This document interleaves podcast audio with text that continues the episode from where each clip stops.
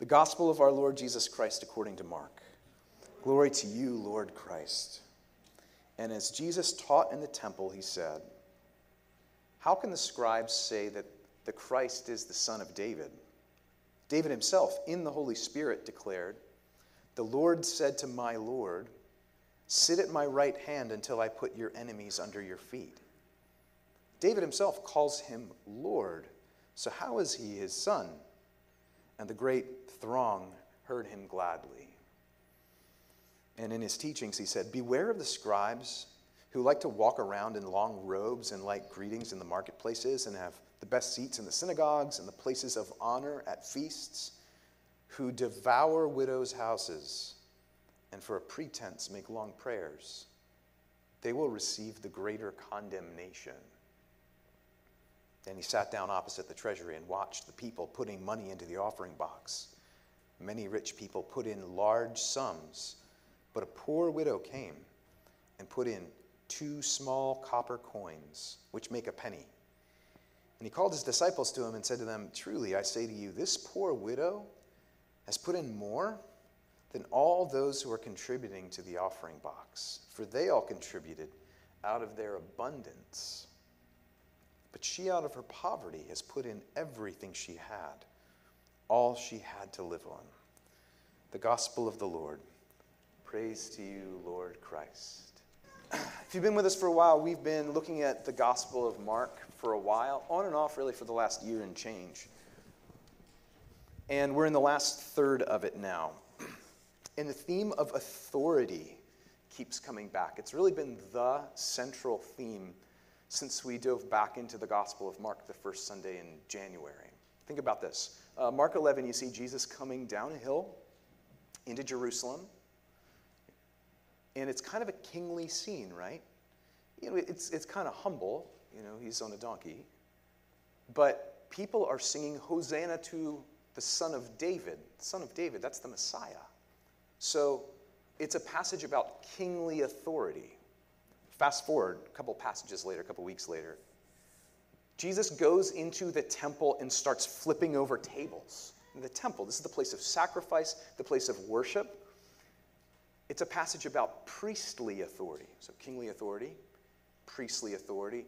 And, and that enters into to, uh, Mark 12, which has been completely a passage so far about teachings of Jesus, parables, uh, confrontations between different religious groups he's exercising something of a prophetic ministry. So, just in the last few weeks, we've seen passages about Jesus' kingly authority, priestly authority, prophetic authority, and the voice that comes out of the other authorities. The end of Mark 11 is what gives you the right, man? Coming in as a king, flipping over tables, speaking with authority. Where'd you get this authority from? And Jesus, in one way or another, has been responding to this question, being asked in different ways, with different patronizing questions and stories coming at him throughout chapter 12. Where'd you get this authority? By what authority do you do this? This is kind of a growing story in our culture. It's not going to surprise many of you, but trust in institutions is at a generational low right now in early 2022 and maybe in an all time low for our country. I don't know if you're familiar with any of this. I mean, every institution, government, and like government military, all time low. Presidents, Congress, Congress people, city officials, churches, confidence in churches are at an all time low. News outlets, confidence are at a low. Schools, not just public schools, by the way, higher education, grade school, low, low confidence, low trust in institutions. The medical system, it keeps going. And it's not just the US, by the way. The UN did a report in July that this is happening, particularly among first world countries, everywhere. Everywhere. So lean forward to this summary, really. Chapters 11 and 12, at the end of Jesus' life, last week of his life here, to what Jesus has to say about authority. I'm going to give you three points. just from verses 35 through 44 of Mark 12. First, Jesus says in so many words, believe in authority. Believe in it. Secondly, beware it. And third, verify it. Verify authority. In so many words. Believe in authority, beware authority, and verify authority. Look again, verses 35 through the beginning of verse 37. Jesus is teaching in the temple. Again, a place of authority, right? He quotes a passage of scripture in his teaching from Psalm 110 that is an appeal, and no one present doubted this. He appeals through Psalm 110 to both a past authority and a future authority. Here's what I mean Psalm 110, verse 36, Jesus says, David himself in the Holy Spirit declared in Psalm 110, the Old Testament scriptures, The Lord said to my Lord, Sit at my right hand until I put your enemies under your feet. You know, kind of end quote. David himself, himself calls him Lord.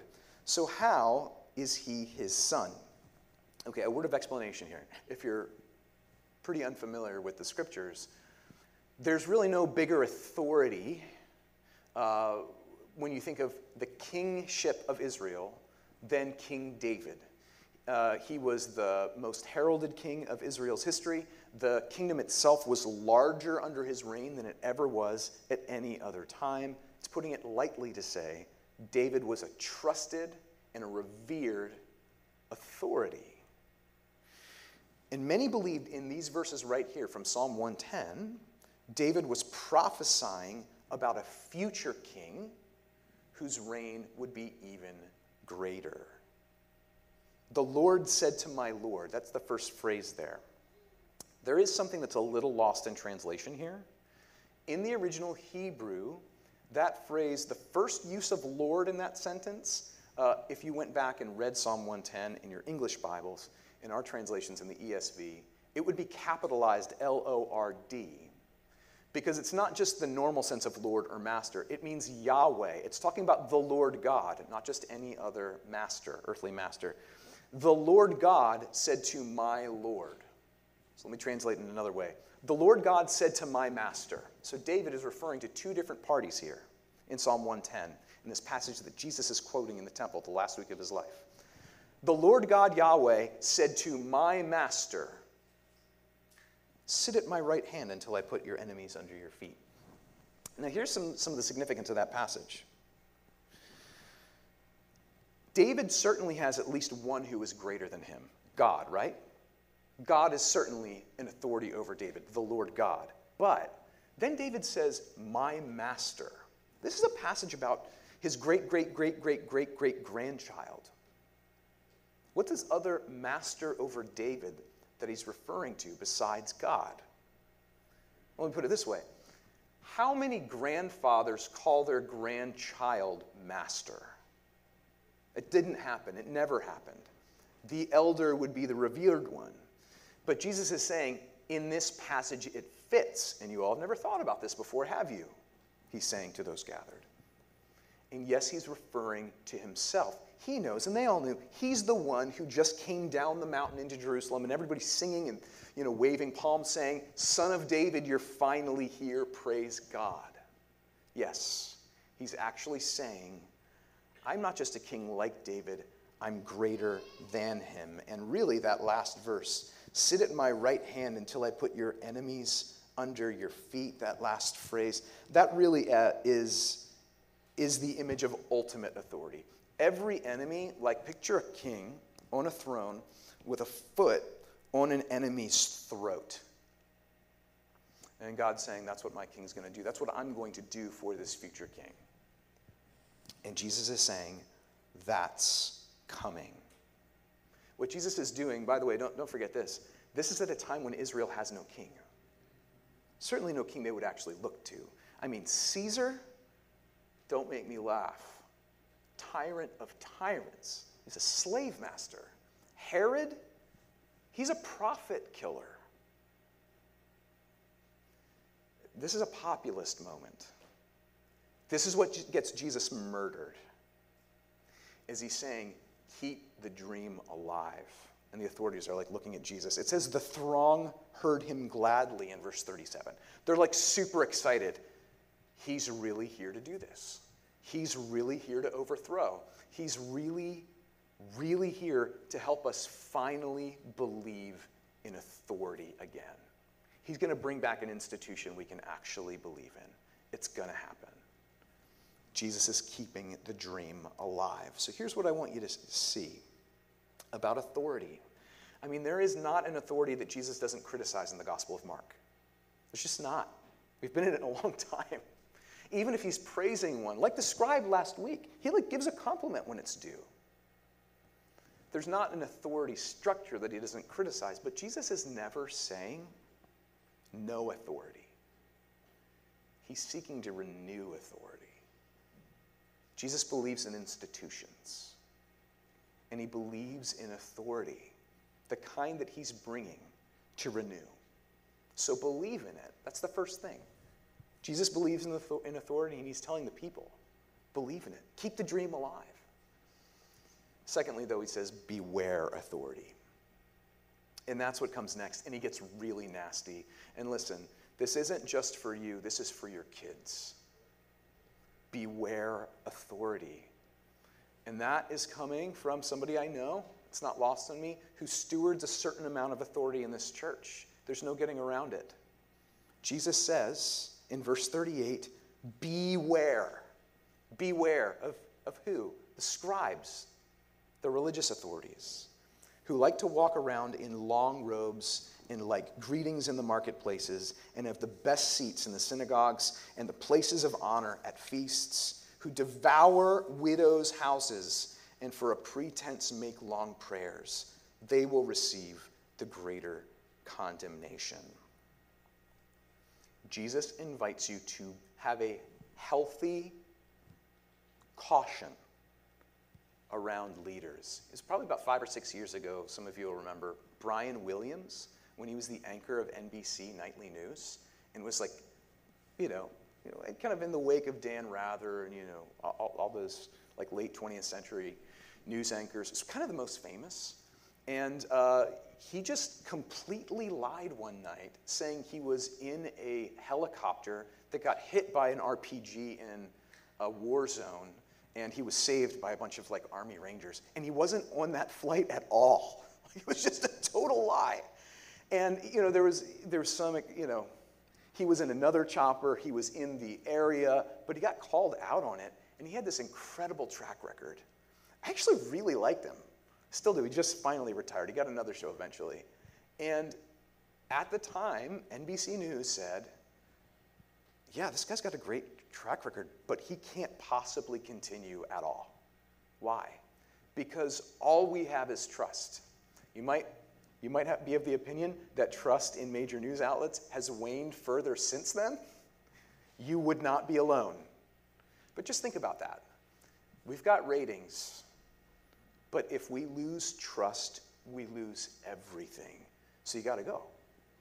You got to go, Brian Williams. How much more with a church? Like, you invest a certain level of confidence in the news I mean, maybe you did five years ago. How much more in a place that's supposed to be God's family? How much longer does church hurt last? How much longer how much longer might it take, you know, with the help of God, to see trust in a church restored when it's been badly broken? And confidence is just gone. That is what Jesus is talking about here. He starts by saying, first of all, beware any pretense whatsoever about acting holier than thou when really all you're trying to do is raise your profile. And that might shock you that that actually made people popular back then. Like long prayers made people want to applaud. It's a different cultural time. But like, uh, all those long prayers, it's so amazing. The flowing robes, the places of honor. Oh, I want to be just like you. I want to be just like you. Jesus is saying, get away from it. Don't be fooled. And if that wasn't bad enough, he goes on. And this, this thing, one commentator, Ben Witherington, and I, I had no idea about this, but it seems like it's been fairly well researched at this point, that in the first century in Israel, there was a custom of widows. You know, had, there's this phrase about uh, devouring widows' houses in verse 40. Um, these scribes who love all these accolades in public, they're secretly devouring widows' houses. What would happen is a widow who didn't have, you know, uh, a family to help, you know, care for her, you know, toward the end of her life, let's say, would look out for another religious trusted authority and say, Would you help me with my estate? And a scribe would say, Yes, I'm an honorable person, and then take way more than they should as expenses on the back end. That seems to be what Jesus was talking about, and seems like it happened a lot. So, what's the point? Beware those who target the vulnerable members of a church. It's okay to beware that. It's okay, I think Jesus is saying, at the very least, when trust has been busted. I don't know what different churches you might have all been at different times in your past. I know for some of you, but not all of you. Um, or even like a promise broken in this church, or a harsh word when a gentle one was invited from a leader. That's a breach of trust in a way. It's okay for there to be a testing period. It doesn't mean you're not forgiving. Jesus is saying it's okay to not automatically invest your full confidence in a fallen human being, particularly if the track record goes another way. It's okay for there to be a testing period to ask questions like, okay, this all looks good. This all looks good, but is this for real? Or are they just like stapling a nice red apple on a dead tree? You can test that for a while. So beware. And why do they receive the greater uh, condemnation? Because it's not just the NBC nightly news. I don't know if, if you knew this, but what we're doing here is actually more important, not to minimize the public being informed. But the family of God on God's mission to see the world renewed through his people, that is what we're about. It's a bigger deal here. Believe in authority, beware authority. But here's the third thing verify authority. And I'll tell you in a second why I chose. I mean, the first two I think are pretty obvious. The third, verify authority. You got to dig a little bit. Here's where I'm coming from. Let me just read the last four verses again, verse 41 through 44. And Jesus sat down opposite the treasury, still at the temple, by the way. Not a different scene, just a different conversation. He sat down opposite the treasury and watched the people put money into the, into the offering box. Many rich people put in large sums, and a poor widow came and put in two small copper coins, which make a penny. And he called his disciples to him and said to them, Truly, I say to you, this poor widow has put in more than all those who are contributing to the offering box for they all contributed out of their abundance, but she, out of her poverty, has put in everything she had, all she had to live on. Just to give you uh, an exchange rate here, what the widow put into the offering box was worth 164th of a day's wage. A day's wage, let's say the pay of a day laborer, what you'd get in 164th of a day, like way less than a half an hour of a day of labor. And it's all she had. Actually, again, something is lost in translation. The literal phrasing in the Greek is, it was her whole life. She put her whole life in the box. The wealthy aren't exactly criticized here. It says a lot of them put in large sums. They're not so much criticized as the woman is being lifted up and praised. There is a fascinating stat. Glenn talks to churches all over the region, and he loves to quote it. Uh, it's the truth. The more you make, the less likely it is that you'll live generously and give generously, not just to the church, that large. And Jesus goes out of his way to recognize this woman who put her whole life into the offering box at this institution that had all these warts all over it. And Jesus is even pointing at them. To them? You're going to give your life to them? To these, to these at this temple? And he praises her. He calls his disciples over. Like they're all kind of sitting there in a huddle. He's like, Look, nobody would ever notice it. I noticed it because I was watching. None of you would no- notice. She just put her whole life in that box. He calls attention to it.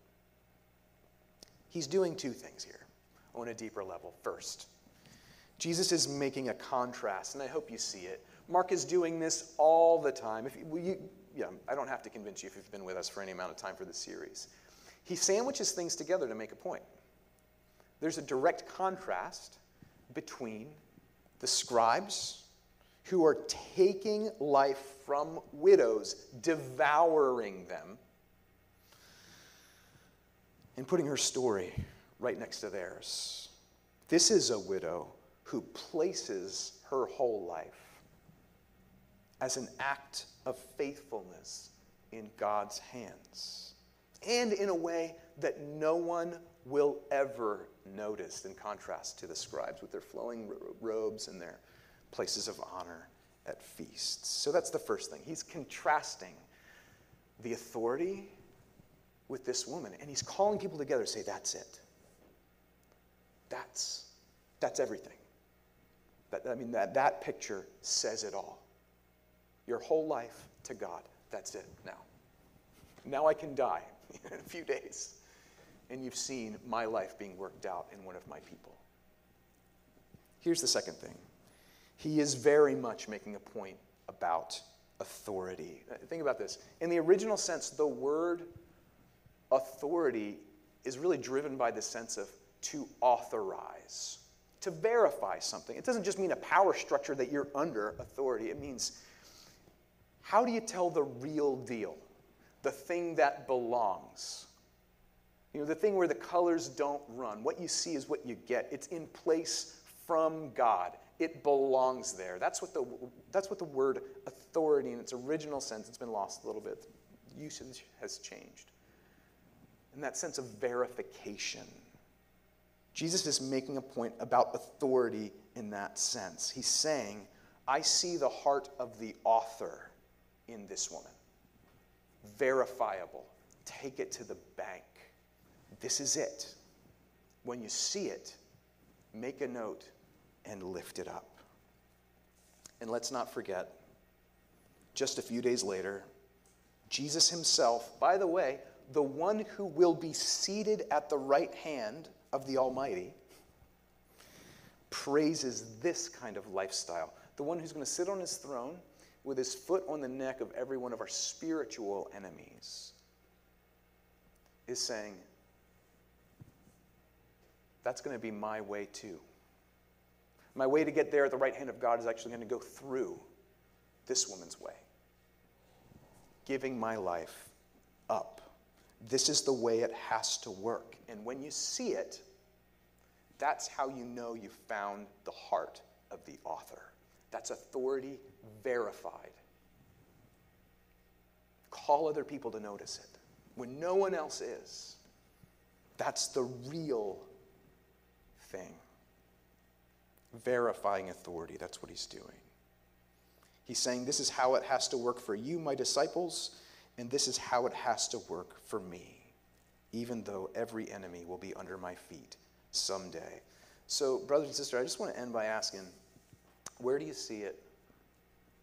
Where do you see it? You know, tomorrow's Valentine's Day, which I would just as soon not observe. Part of me would just as soon not observe because I think it's a sham. And um, there really was, as best we can tell, a Saint Valentine who lived in the third century, who was a priest who was martyred for his faith. And uh, you know the legends that came later, like was he secretly performing marriage ceremonies for Christians? Well, if you're a priest in the Roman Empire and they're trying to kill you, you probably have to do those religious rites in private. So yeah, you probably did some of that. He probably did some of that. But all the other stuff came about a thousand years later. Like Chaucer wrote a poem about birds and people mating on in mid-February sometime. It's like this is a real dude. You know why we should how we should memorialize him though? How we should lift him up? There's nothing wrong with your reservations and your flowers and your candy hearts. Acknowledge the fact that this guy was a really faithful martyr, which just means witness, by the way. That's all the word means. Witness. He, in his life, we see one laying everything down, giving his whole life to God, saying, I know what this thing is about. Kill me or let me go. I'm not going to turn away. How about you observe Valentine's Day this way? Who in your life can you approach and say, I see the real deal here in you? And guess what? I think it's the call on Christians to focus most on the most invisible. It might be somebody who doesn't have anybody to call on Valentine tomorrow. It might be somebody who does. Where do you see the life of the sacrificial Lord of the universe in one of his children? That's celebrating Valentine's Day. Lift it up. It's rare. Get it in a spot where other people can see it. Brag about it. And say, this didn't just come from them. This is the author being verified in their life. In the name of the Father, and of the Son, and of the Holy Spirit.